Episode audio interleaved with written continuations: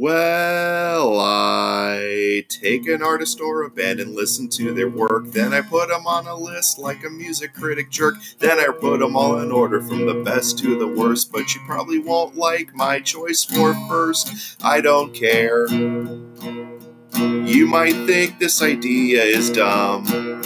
You're wrong. It's actually random.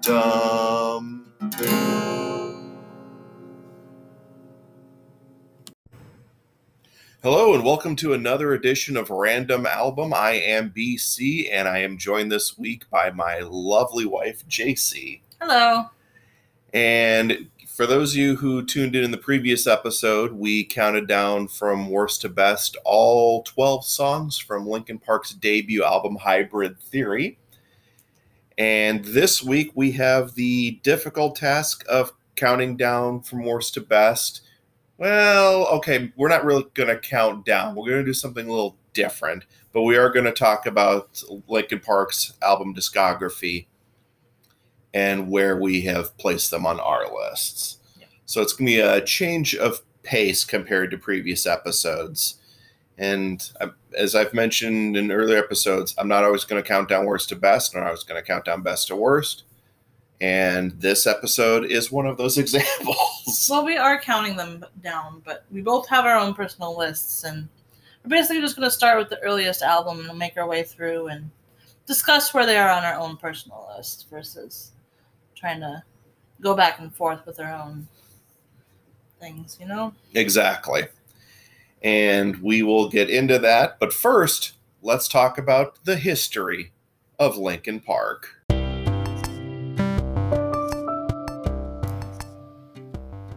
Before Linkin Park would go on to become one of the best selling rock bands of all time, they formed in Agoura Hills, California in 1996 by high school students Mike Shinoda, Rob Bourdon, and Brad Delson. After graduating, they recruited Joseph Hahn, Dave Phoenix Farrell, and lead singer Mark Wakefield to call themselves Xero. That's X E R O. After attempted record deals went down the drain, Wakefield became bitter, according to the band, and left the group. And Phoenix, Dave Farrell, would briefly leave to tour with the Christian ska punk band Tasty Snax. Via a recommendation from Jeff Blue, who was then the vice president of Zomba Music, Arizona native Chester Bennington would join the group, and the band changed their name to Hybrid Theory back in 1999. It was at this moment that the vocal chemistry between Chester Bennington and Mike Shinoda would become one of the things that made Linkin Park so famous. In 2000, the band finally landed a record deal at Warner Brothers Records and changed their name to Linkin Park as a tribute to Lincoln Park in Santa Monica. However, with a twist, the band's name would be spelled L I N K I N. Farrell would return to the band later that year, and they would release Hybrid Theory, which became the number one selling album of 2001. As I said earlier, Linkin Park became one of the best selling rock bands of all time. 100 million albums sold worldwide, two Grammys, six American Music Awards, two Billboard Awards, four VMAs, and three World Music Awards. The band would go on indefinite hiatus on July 20th, 2017, after Chester Bennington committed suicide. A tribute show to Chester Bennington happened in Los Angeles on August 22nd that same year and was broadcast live on YouTube. The future of Linkin Park has been a huge music story for the last three years. During an Instagram live chat on December 17, 2017, Shinoda was asked if Linkin Park would consider the idea of a hologram version of Chester Bennington when going on tour. He replied, quote, I can't even wrap my head around the idea of a holographic Chester. I've actually heard other people outside the band suggest that, and there's absolutely no way. I cannot fuck with that. On January 20th, 2018, Shinoda replied to a tweet from a fan inquiring about the future, saying, quote, I have every intention of continuing with Linkin Park and the guys feel the same. We have a lot of rebuilding to do and questions to answer, so it'll take time. Later that year, Linkin Park was nominated for three awards at the 2018 Billboard Music Awards and shut out for all three. The band was then presented with the George and Ira Gershwin Award for Lifetime Musical Achievement at UCLA on May 18th. On February 18, 2019, Shinoda said in an interview that the band is open to the idea of continuing, though what form that takes has yet to be decided. He stated, quote, I know the other guys, they love to be on stage, they love to be in a studio, and so to not do that would be like, I don't know, almost like unhealthy. When asked about the band's future minus Bennington, he stated, quote, It's not my goal to look for a new singer. If it happens, it's got to be natural. If we find someone that is a great person a good stylistic fit, I could see trying to do some stuff with somebody. I would never want to feel like we are replacing Chester. And the most recent music news regarding Linkin Park on April 28th, 2020, bassist Dave Phoenix Farrell revealed that Linkin Park is in fact working on brand new music. Now, I don't know what it's going to sound like. It hasn't been released yet, obviously. Mike Shinoda has released two solo albums, so between those two albums, he could easily take over as the lead vocalist. It could be a new vocalist at this point. I don't know. We'll find out when the new music is released. But until then, we have a random ranking to get to, so let's start counting down.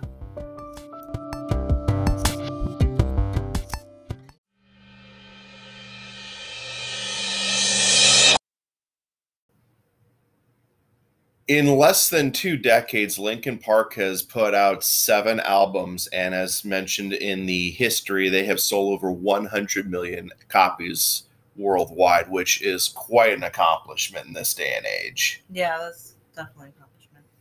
And also, in a short period of time, they've influenced a lot of other artists. Uh, examples of rock and non-rock artists that cited Linkin Park as an influence uh, of Mice and Men which I can sort of see. Mm-hmm. Uh, one OK Rock, Bishop Nehru, uh, From Ashes to New, which definitely made a lot of sense. Oh, yeah, because they definitely do the whole rap, rock, mixing of genres thing. Yeah, and they've even. Uh, uh, just about every single show that they've done, a couple of which we've seen, they do a medley of Papercut from Hybrid Theory and Heavy from One More Light. Yeah. So it was very good version of it, by the way. Uh, other bands that were influenced by Linkin Park, 3OH!3. I don't see that, but okay. Yeah. Uh, Bring Me the Horizon, which I can definitely say Oli Sykes on at least the last couple of albums has sounded a lot like Chester. Yeah, I can see that. Yeah, Kiiara, obviously, because she was on the One More Light album for at least one song. She did the song Heavy. Yeah.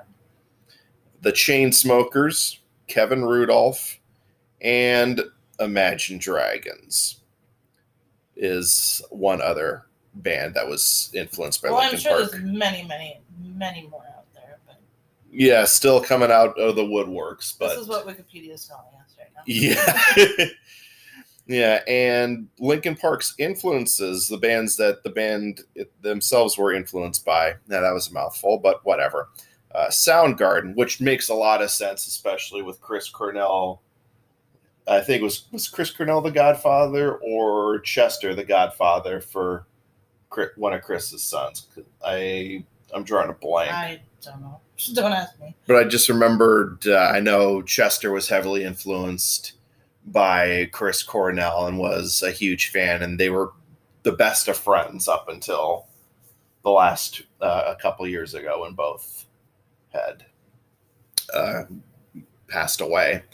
Uh, other influences: uh, Alice in Chains, Pearl Jam, Stone Temple Pilots, all of which Linkin Park have toured with. Jane's Addiction, Metallica, Beastie Boys, Misfits, Run DMC, Tribe Called Quest, Public Enemy, Rage Against Machine, Led Zeppelin, and the Beatles. And okay. I definitely, yeah, I definitely uh, get all those vibes from uh, all those bands that they were influenced by. And we'll get right into it. And we will start with their debut album, the one that started it all, the one that is turning 20 this year, Hybrid Theory and we counted the songs down on last week's episode. And now we're going to uh, get into the rest of the album as a whole. So, I guess we will start with you. Where did you rank Hybrid Theory? I ranked Hybrid Theory as number two on my list. Okay, all right. Yeah, I remember in last week's episode, you were definitely influenced by that album for sure. Well, yeah, it was what got me through my, my middle school years. So, yeah, it was definitely a big influence on me. Yeah, and this, and if you had tuned in last week, if you may recall, uh, JC's number one song off of Hybrid Theory, as she had mentioned, got her through middle school, was In the End, which was a worldwide smash back in 2001. Is there any other uh, stories you wanted to include as far as uh, the song goes? All right, well, then here's a little snippet of In the End. So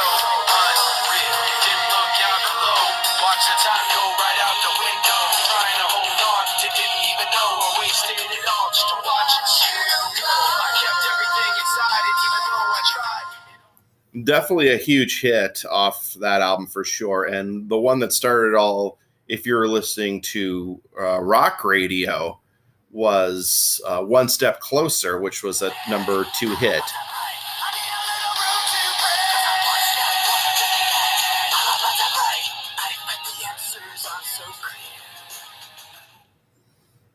Yeah, we'll get to a couple more tracks off this album, but uh, as I said before, debut album it, it, wound up peaking at number two on the Billboard 200. It has sold 12 million copies in the United States alone, beating out Beatles' One, the number one hits album, as the best-selling album of 2001.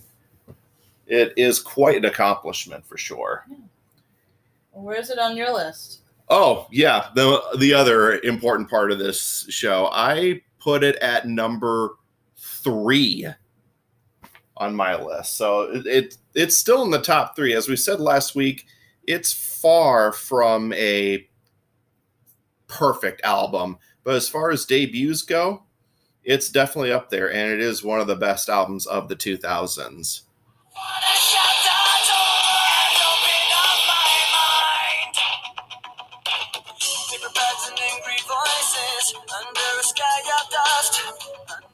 And one other note I should say about Hybrid Theory is it was listed on the most recent issue of 1000 albums you need to hear before you die. And I would have to agree with that. Why did you put it on your list at where you put it? Why did I put it there? Yeah because as you're about to find out, there were much better albums that Linkin Park had released. And we will get into that right now because they followed up with what everybody thought was going to be a sophomore slump. Turned out it just knocked down the doors. In 2003, Linkin Park and Meteora. And this is a snippet of the first single off of it, Somewhere I Belong.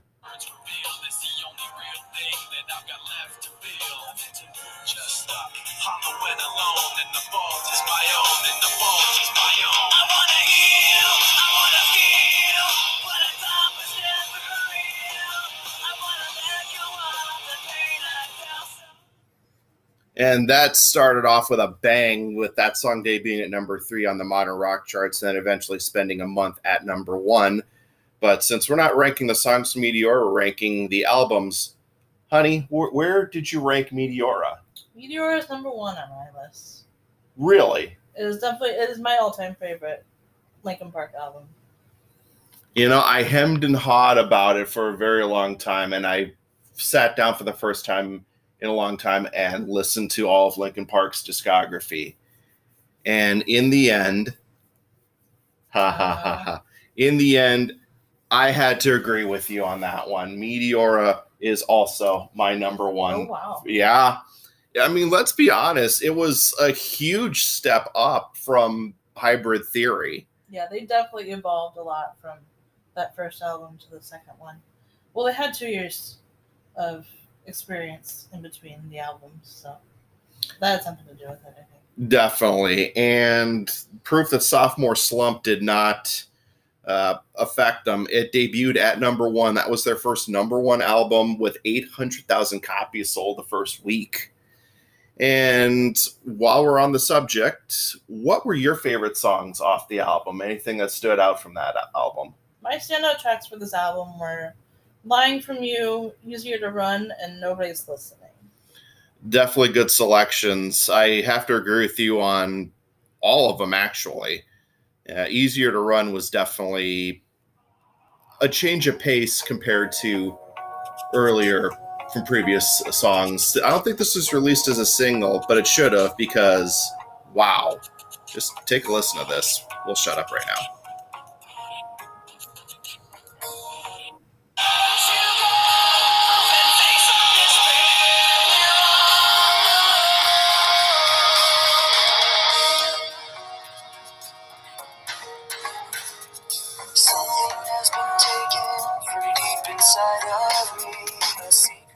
I don't know. What have you preferred as far as Linkin Park goes? Do you prefer the hard rock stuff, or do you prefer the uh, ballady type where Chester isn't screaming most of the song? In your honest opinion? Well, I kind of like something in between. I don't like. I mean, the softer songs are good at certain occasions. Like you need those songs in there, but I feel like I like a little bit of everything. You know, like I like some decent vocals, and I also like when he goes hard fair. And you did mention one of the standouts was Lying from You, which was another number one hit for them. And this was definitely one of the harder tunes off the album.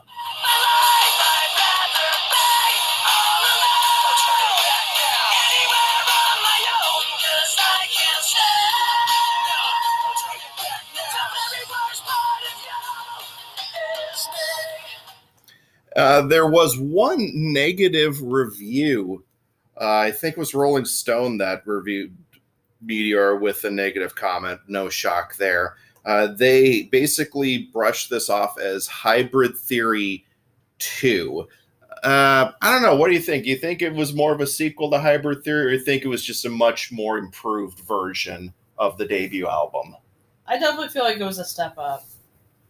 Like, yeah, no, it wasn't Hybrid Theory. I mean, it was, but was definitely a more evolved version of it. Yeah, I definitely agree. I I do think Meteora is leaps and bounds better than Hybrid Theory, and I know that annoys a lot of uh, the Linkin Park fans, but honestly, that that's fact. And there were this album had five number one hits off of it, and we played two of them on here already. We won't play all five of them, but uh, songs that went to number one included Breaking the Habit, which had a pretty cool anime style video, Faint, and the uh, big hit off of here was uh, Numb.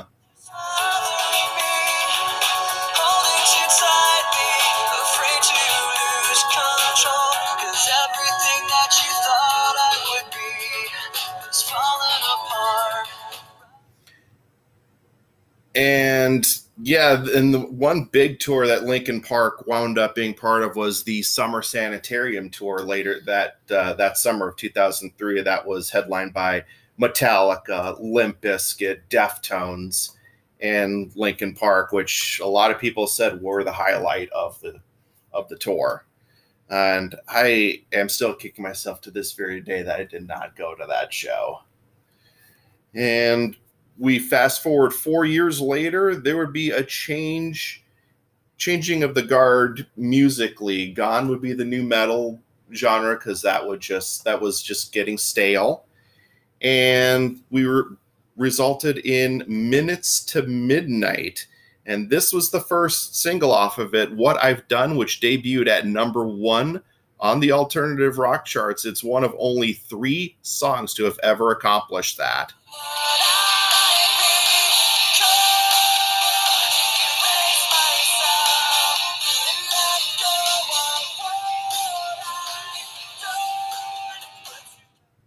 Basically being the theme song for the Transformers movie certainly helped that. Of, of course, yes. That was essentially the Transformers theme.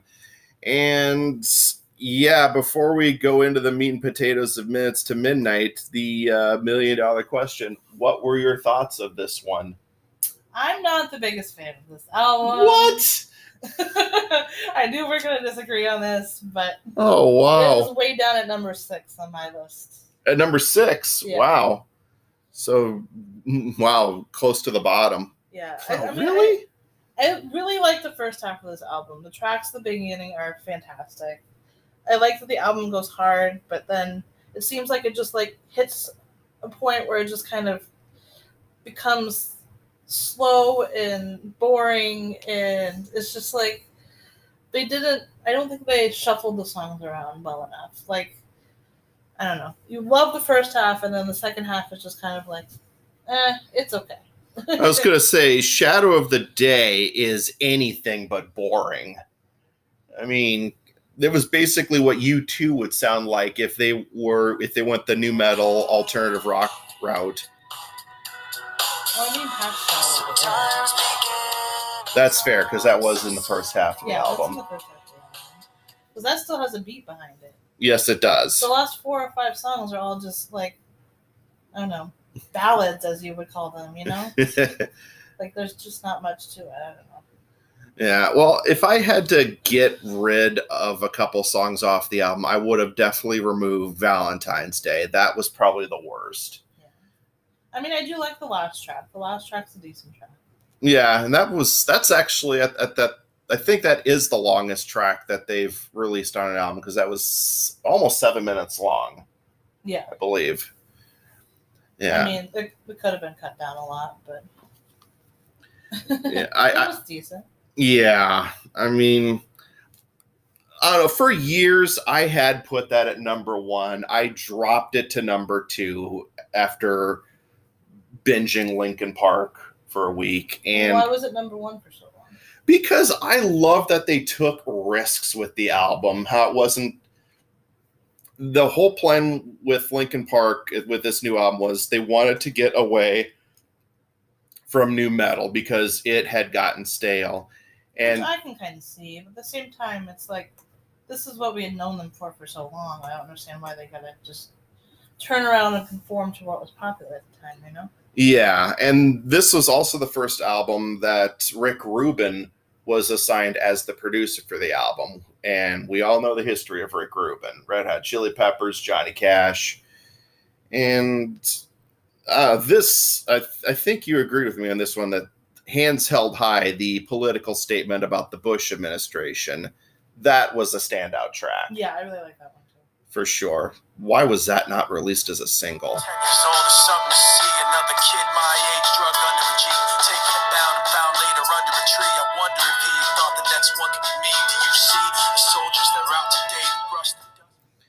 Yeah. I mean, I think that song would actually apply to today's day and age. Oh, yes. Yes. A lot of this album could apply to today's day and age, unfortunately. It's not much different. Yeah. I mean, this was definitely a great album. I I'm sorry. It's I mean, I didn't put it at number one. I had it at number one for years, but it is still in the top three at number two. Uh, fun fact It's just not something I reach for as far as Linkin Park albums go. But well, to each his own. That's fair. I bet you didn't know this before we get into the next album. Uh, did you know that Chester Bennington, when promoting Minutes to Midnight, he said the two worst albums he's ever listened to were Hybrid Theory and Meteora. That was what he had said in an interview. What the hell? He actually said that I believe it was on 93X around two, uh, uh, back in 2007. It was a phone interview. Oh my god. Yeah, that What an idiot. Yeah, but and that came from Chester Bennington, Linkin Park frontman himself. Yeah, that's crazy. Yeah, I don't know if those are the worst two albums I've ever heard. They're certainly not, but I think he's just being self deprecating. That was kind of his humor, I, I feel like, for a long time. Yeah, and It's a coping mechanism. for sure, and I can definitely relate to that on on an instance myself. And yeah, Hybrid Theory is a classic. Meteora is also a classic, and most people won't agree, like you, but Minutes to Midnight, I and put I would rank right up there for sure. All right, and we will get into the follow up to Minutes to Midnight right now, and that uh, goes all the way to 2010. This was a very experimental uh, album, to say the least. Uh, the the album A Thousand Suns. Where did you rank that? Again, this is again not my most favorite album in the world. I, it's all the way at the bottom of my list at number seven. Ooh, hmm. Well, I didn't rank it uh, very high either, and I actually had that at the bottom of the list for a long time. This was my least favorite album Where's of theirs. Uh, I actually have it at number five. It actually I moved it Oh, up a cou- wow. I moved it up a couple of notches. Over- Tell me about it. And it's like, wait a minute, I don't hate this one as much as I did. I don't know. The whole album was very. I thought it was very experimental and and just didn't quite land where it should have. I mean, I like that Shinoda has his time to shine because it seems like he has a lot more uh, independent vocals, but overall the album was just kind of messy to me. I agree. Uh, there was a couple issues I had with it. Uh, for starters, did it really need two intros? Right? Yeah. It's also one of those albums that you have to listen from start to finish, otherwise it doesn't really make sense. Exactly. And uh, I'm curious before we play uh, clip some songs off of it. What was your first taste of a thousand suns? Did you buy the CD or did you download it? I don't remember to be honest. I remember hearing the catalyst. I feel like I watched the video on YouTube, and then I don't remember. I must have listened. I listened to it online somewhere because I didn't buy it, so I must have streamed it somewhere. Okay, well, the reason I ask is iTunes has a thousand suns uh, set up as one 46 minute long track, unlike 17 tracks on the physical copy and Spotify. iTunes has it as one long 45 minute track. And that's annoying. Yeah, especially. I mean, it makes sense, but that's annoying. well, I mean, I've learned to accept A Thousand Suns as being like Dark Side of the Moon by Pink Floyd or a more recent album like Kid A by Radiohead. It is definitely an album you have to listen to whole. You really can't. I mean, I understand what they were going for. But Yeah, just not my cup of tea. fair enough. And with that said, you did mention the Catalyst. I'm not a fan of this song, but it was a number one hit.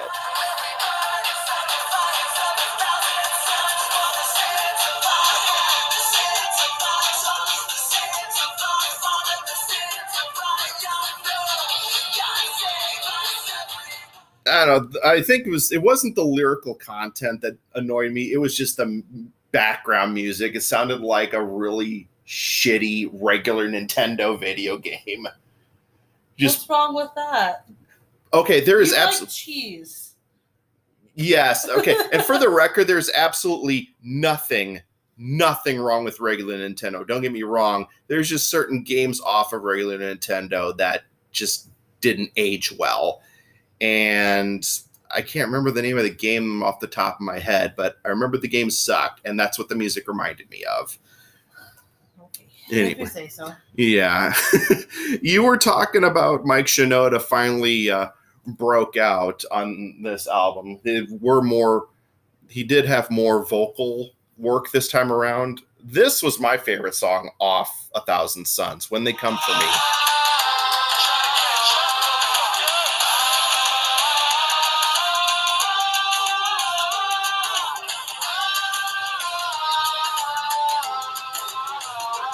But I think we can all agree. Well, you said The Catalyst was your favorite song. My favorite song off the album was the other number one hit off of there, Waiting for the End.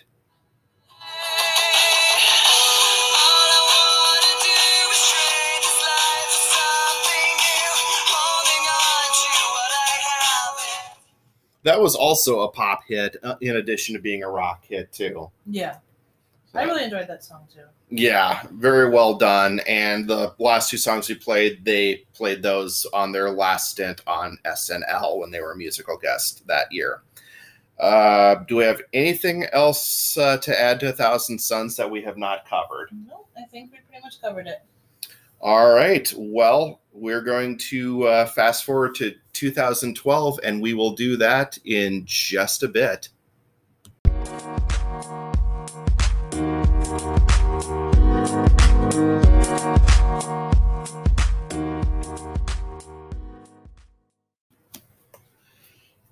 back. Wow, we've already covered four albums from Linkin Park. Just over halfway. I know. And we go into their fifth album from 2012, Living Things. And you already listed that as your, you listed the Minutes to Midnight as your least favorite album from them, correct? Or not Minutes to Midnight, Thousand Suns. Thousand Suns is my least favorite. All right. Well, uh, I have to say, after having it in my top five for a few years, this is my least favorite Linkin Park album. Whereas that's number five on my list, oh wow! So we basically switched. essentially. Yeah, as expected, because it was Linkin Park, it did go to number one. I, I will say I am a sucker for the first single off of it, which that was, of course, "Burn It Down."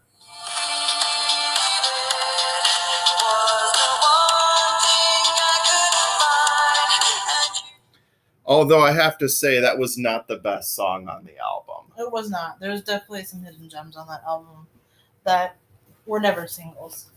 Yeah, I, I will give you that. There, I mean, it's not completely awful. It's it's mostly boring, but there are some good tracks on there. Uh, anything that stood out from you? Well, we kind of discussed before we started this podcast, but um, we decided that "Victimized" was uh, kind of a it was a brilliant track that could have been a hell of a lot longer. Oh yes, I agree. I only like a minute and forty five seconds. yeah, that's way too short. Which it's it's it's got the punk rock vibe, but man, this had potential. The racks are like they wanna it's a riot, I'll give 'em. As the siren climbs higher on violent rhythm, you snakes in the grass. and Shinoda in full effect on this song too. Uh, yeah, I agree with you. Victimized was definitely a good song. My favorite song on there was a song that just didn't seem to do so hot, and I don't know why. And the song I'm talking about is Castle of Glass.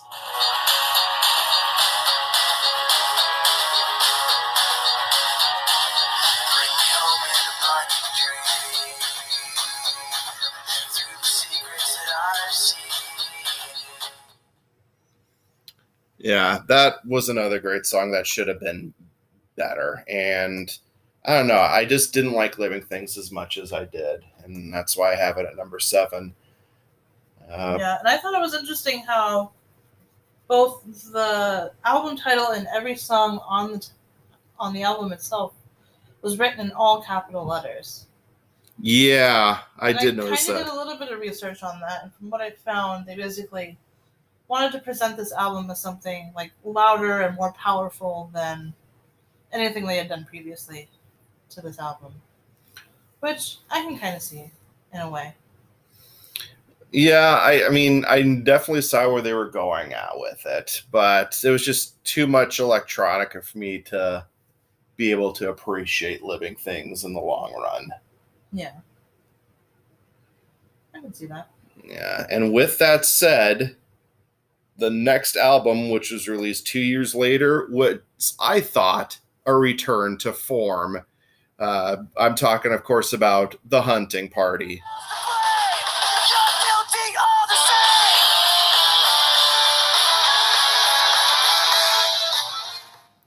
That was the big hit off the album, Guilty All the Same, which featured rap legend Rakim. Uh, I put that at number four just basically because it was the return to the rock sound that I loved about Linkin Park so much. It was also number four on my list. no, So, no kidding, the really. one we agree on. well, shit. This was actually the first album just after Brittany and I started dating that Linkin Park released.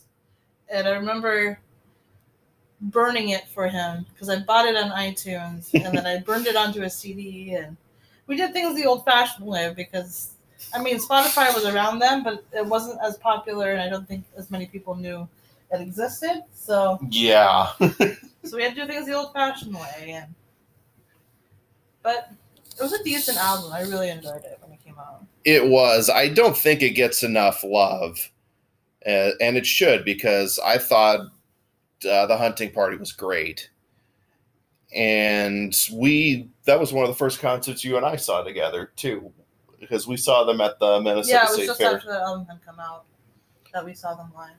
Yeah, and that was definitely one of my favorite shows because it was. I mean, Linkin Park was the headliner, and they had Thirty Seconds to Mars and AFI. Oh yeah, it was a decent show all around. Yeah, definitely one of the great ones. And I was really glad. We both agreed that the two highlights on the album were Guilty All the Same, which we just played. Yeah. And the other song, which again, I'm happy they played live, Final Masquerade.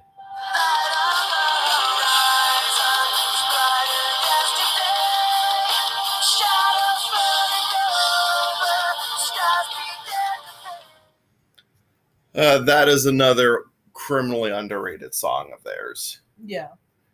Yeah, I don't know if I mean I know Linkin Park had a whole bunch of songs released on radio, and of course the deep album cuts that fans love. How where would you rank Final Masquerade if you had to put it put it in a list?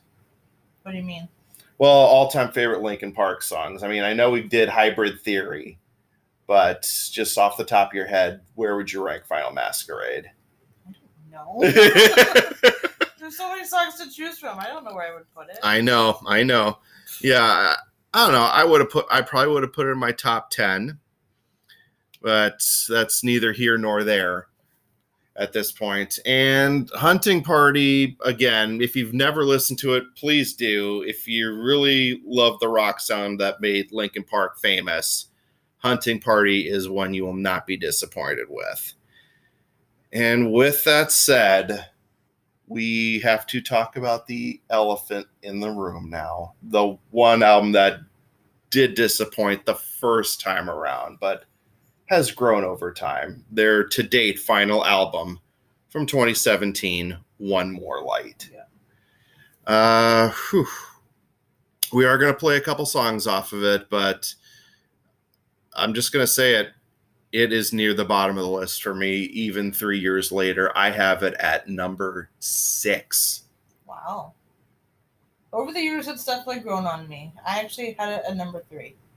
Oh, wow. Mostly because, okay, the reasons I put it up there is because it was very different for them, but it was a good different. Like, even though they had softened up and changed their sound up quite a bit, I just don't understand all the criticism they got for this album.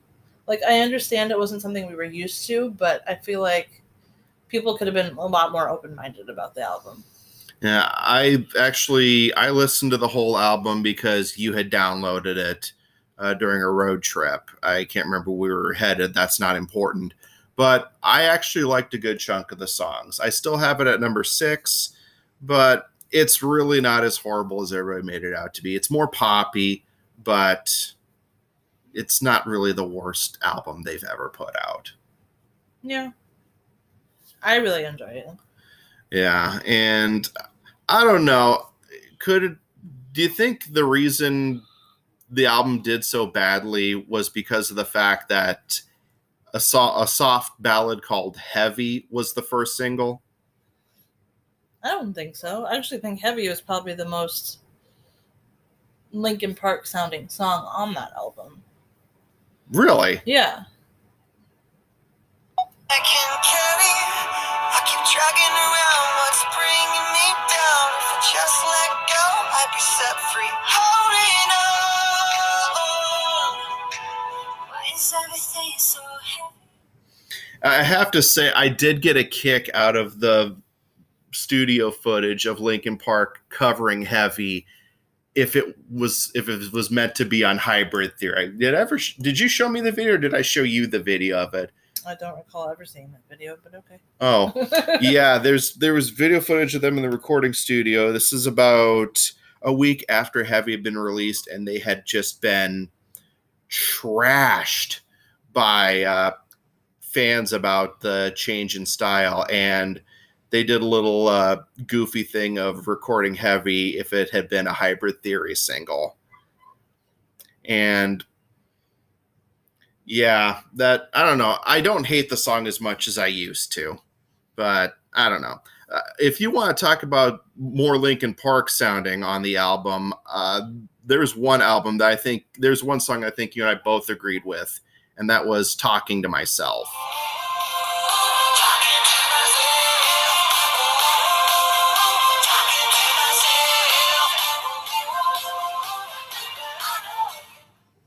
And I'll tell you, this was the scary part about this song.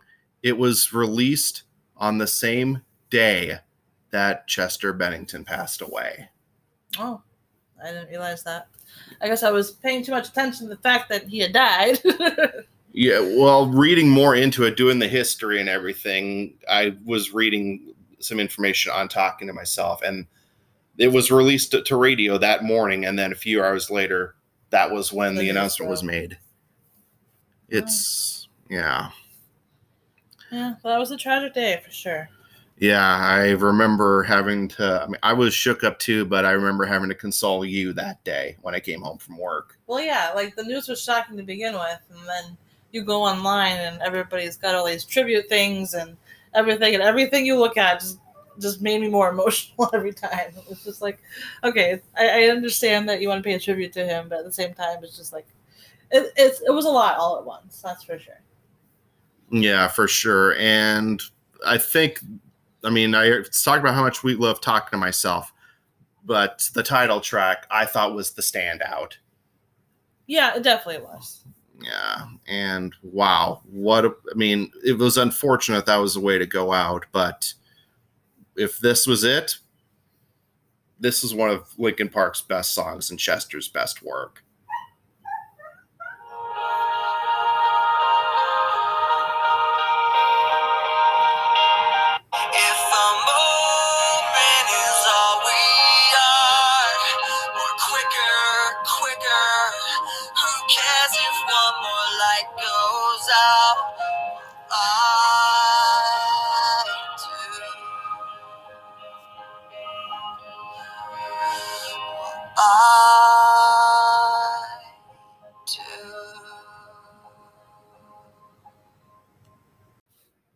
The National Suicide Prevention Lifeline is a national network of local crisis centers that provides free and confidential emotional support to people in suicidal crisis or emotional distress 24 hours a day, 7 days a week.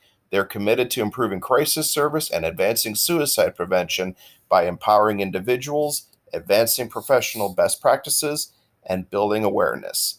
If you feel you are alone and feel you can't reach out to the people closest to you, and you feel like harming yourself, please don't. There is hope and there is help. Call the National Suicide Prevention Lifeline at 1 800 273 8255. Thank you.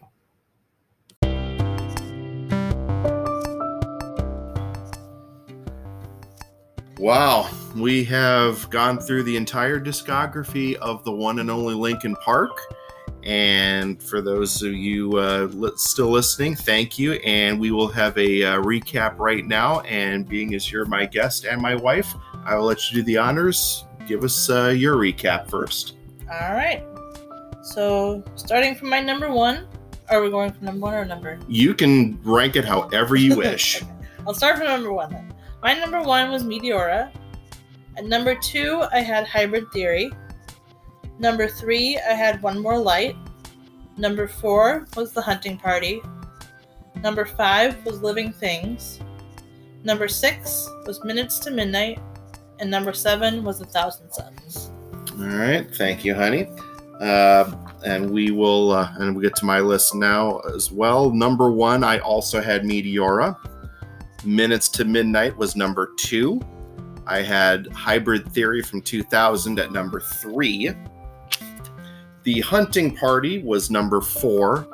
I had A Thousand Suns. I was actually nicer to it this time around. It, I have that at number five. The final album, One More Light, at number six. And at the bottom, Living Things. Uh, I hope you enjoyed our look at the history and career of Linkin Park, and we hope you tune in next week for another edition of Random Album. Until then, I'm Bernie, And I'm JC. and we will see you next time. And uh, before we go, I just want to say thank you for uh, joining me on this journey and doing this episode with me. You're welcome.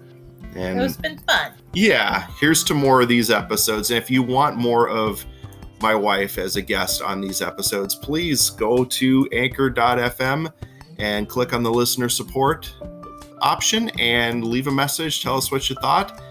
And if there's anything you want me to rank, you let me know. We'll, I'll try and get to it as best I can. But until then, catch you later.